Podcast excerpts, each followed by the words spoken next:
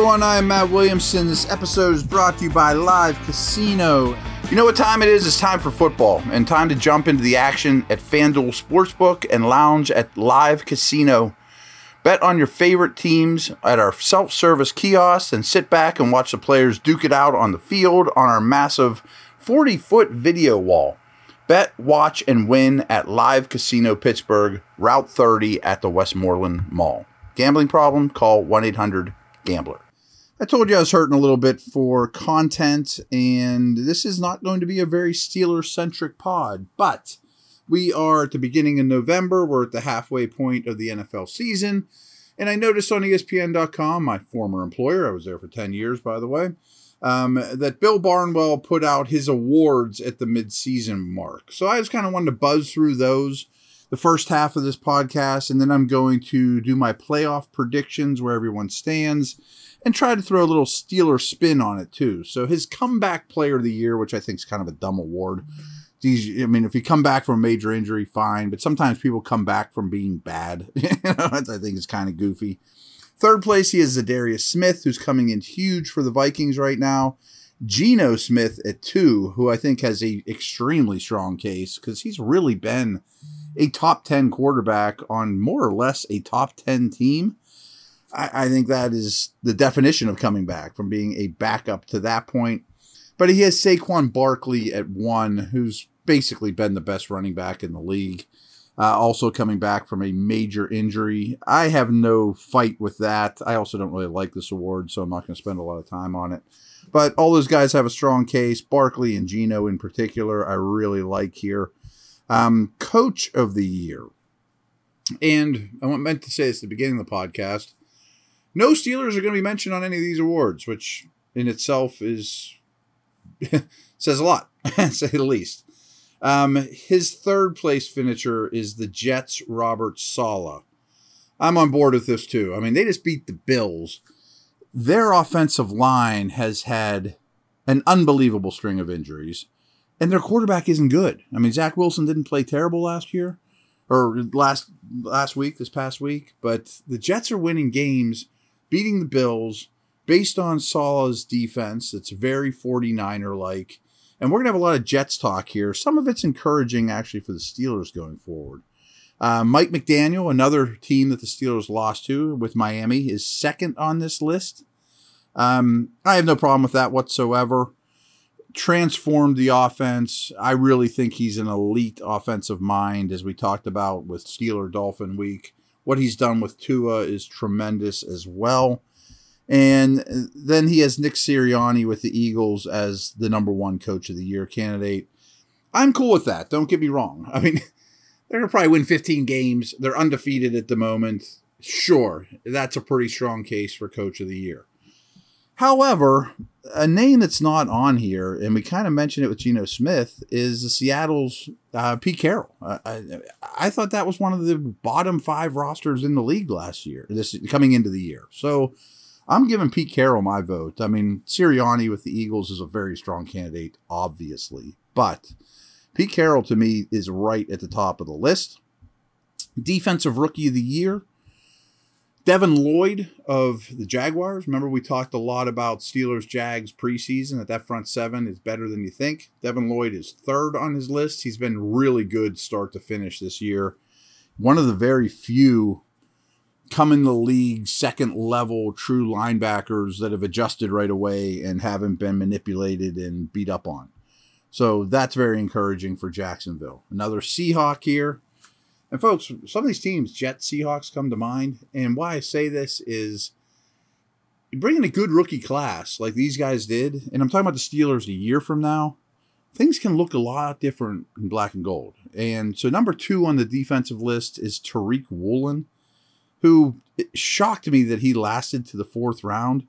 He's an ungodly size speed combination, and he has been phenomenal.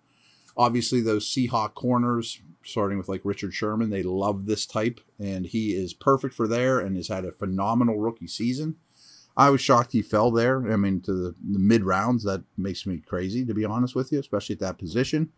But someone running away with defensive rookie of the year honors is Sauce Gardner with the Jets. A lot of Jet stock here. They had three first round picks. Sauce was the first. He's outstanding. He's been a major reason why they've you know been as good as they are. Steelers could easily get the next Sauce Gardner in the draft next year, guys. Easily. Um, offensive rookie of the year. So here's one that I guess the Steelers still have a chance at. Could Pickett get in this conversation? Well, he's a long ways away now, and he came in late to the party, of course, but the position he plays gives him a leg up over just about anyone. He actually took over about the same time Baker Mayfield took over in Baker's rookie year, and Baker ended up beating out Saquon Barkley for rookie of the year, which I didn't agree with, but I understood. Um, could Pickett do the same? I don't want to say there would be empty calorie wins, but if you remember Mayfield, they, they started winning a lot of games in the second half of the season. They actually played a very easy slate of games and build a lot of momentum that way. I mean, again, rook, end of rookie year Baker is a lot different perception than this not the now Baker. Can Pickett win five or six more games, build momentum, be the offensive rookie of the year? I think that's possible. He's not closer at the moment. Here are the candidates now. Dameon Pierce for the Texans is three. He would be my vote. Uh, he's been great start to finish.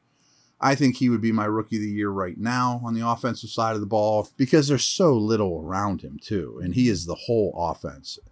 Uh, Jets, again, Garrett Wilson is number two on this list. And they probably would have had number one in Breece Hall if he would have stayed healthy, who was an early second round pick. You know who has two early second round picks? The Steelers next year. So could I mean, I mean I'm not saying the Steelers are going to have a Hall, Wilson, Sauce type first three picks, but it's not the craziest thing in the world. And the Jets had three guys right in the mix for offensive or defensive rookie of the year. Garrett Wilson being two, he's a stud. Um, a guy we're going to see next week is Barnwell's pick here with Chris Olave of the Saints. Really, really good player. Really good rookie year. I would still put Dameon Pierce ahead of him. Uh, Walker for Seattle hasn't played enough to be in this conversation as running back. Again, a lot of Seattle talk, a lot of Jets talk. Uh, he would also be in the mix for me as well. Defensive player of the year, unfortunately, I do think the Steelers would have someone that fits this bill, the reigning defensive player of the year in TJ Watt. Of course, that is shot. He has no chance at it at this point. Um, I also think Minkah could win this award someday. I mean, who knows? His his number three candidate, and there's two names that are, are not listed here. I don't know how you don't list Aaron Donald every year, uh, and he was really good this past week as well, but he did not make Barnwell's top three. Myles Garrett wouldn't be at the top of the list for me either, but I think he could throw the name out there at least.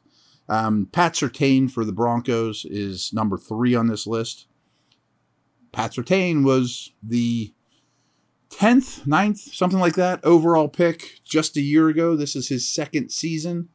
Could the Steelers take a corner at 8, 9, 10 overall and him being the defensive player of the year conversation one year from now? Sure. What's the difference? I mean, it's possible. Again, I'm just laying things out for you, folks. Nick Bosa is two. I'm fine with that. Total superstar. I think Nick Bosa is right there with Watt and Garrett and as the elite edge rushers in the league. But to me, I agree with Barnwell that Micah Parsons is running away with this honor. Uh, he is the best defensive player on the planet right now, and what a difference maker he is. Offensive Player of the Year. I don't really like this award. I like that he's doing it this way, though. Offensive Player of the Year to me should not be a quarterback because uh, they always win MVP. He has Diggs from the Bills at three.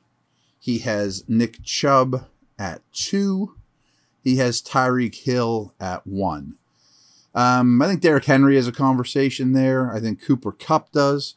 I'm not sure the Rams would ever score another point if it wasn't for Cooper Kupp. Side note. But I do agree it's Tyreek Hill. If you were listening to Steelers Dolphins previews podcast we did, his numbers are historically good and they have not slowed down. And to be honest, the, the team that did the best against Hill was the Steelers. I mean, that's that's the one who, the team that bottled him up the most. So give the Steelers a little credit once in a while. MVP, he has Josh Allen at three. He has Jalen Hurts and Pat Mahomes. Looks like he has them tied for one. Um, I think that's kind of the short way out of this. I think Allen losing yesterday would make him an easy three for me, where it has to be down to Mahomes, who has less around him this year, obviously, without Tyreek, who we just talked about. But I'm giving it to Hurts. Undefeated's pretty hard to beat. I think Mahomes and Allen are better than Hurts, but their resumes this year, I think Hurts should be the MVP. Um, taking a quick break, and then I'm going to make my seven my division winner predictions at the midway point. You know who I think will finish the season on top of each division, as well as the wild card teams.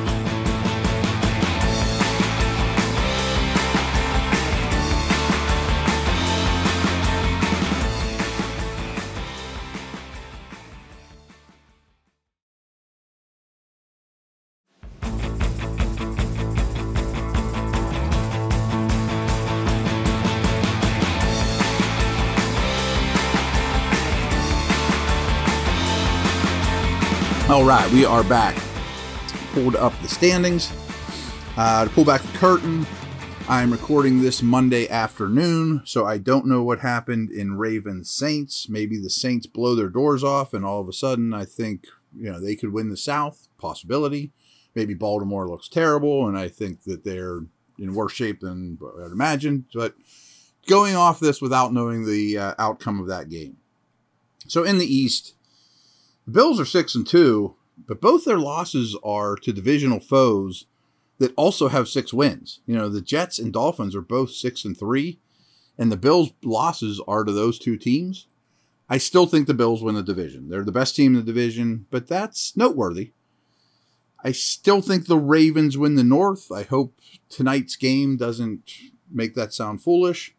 But if you look at the Ravens schedule, which I've talked about many times, it's ridiculously easy. So even if they did stumble against the Saints, they'll get healthier, and I think they'll end up winning the North.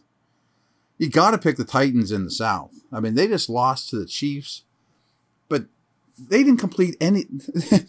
this is mind boggling to me. Sunday night football in Kansas City, like the hardest place to play in the league, they lost by three points in overtime to the Kansas City freaking Chiefs without completing a pass to a wide receiver.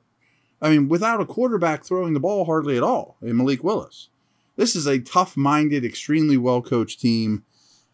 I, I, said it on my other podcast, Peacock and Williamson, that Chuck Noll and Vince Lombardi and George Halas would love the Titans the way that they're constructed. And I give them credit. I don't think they're a contender, but in a bad division, I think they win it without much hesitation. I also think the Chiefs clinch the West. Um, the, the, Chargers quietly are only one game behind them, um, despite a lot of injuries. So the Chargers are going to be one of my three wildcard teams in the in the AFC. I can't see one coming out of the South. I think the Bengals get in in the North as well. And then I'm torn between the Jets and Dolphins, but I trust the Dolphins more. Better quarterback. I mean, it comes down to that. Dolphins defense wasn't great, but I think it'll get better. Jets defense is great. So my three wild card teams are going to be Miami, Cincy, and the Chargers. That's a pretty strong seven teams to get in in the AFC. And frankly, the Steelers are well behind all those right now. Uh, NFC, I think Dallas is really good, and they're only two games behind the Eagles, but Philly still wins that division going away. And as mentioned before, they're probably going to win 15 games, if not more. So, pretty good. Um, the North now isn't even competitive. I mean, Minnesota's seven and one. No one else has more than three wins. I mean, the Packers are a disaster. Uh, the Vikes are going to moonwalk into the, the division crown here in the North. Now, I don't know about the South. I really wish I could see the Saints game before saying this, but I'm going to say Tampa. Ugh. Every team in the South right now has a negative point differential. That's so bad. And no one has a winning record. Even if the Saints win, they'll only be four and five, which would tie them with Atlanta and Tampa. I don't think Tampa's a contender, but getting that win against the Rams is big. And I think that they are sort of figuring things out to the point where they can win a bad division.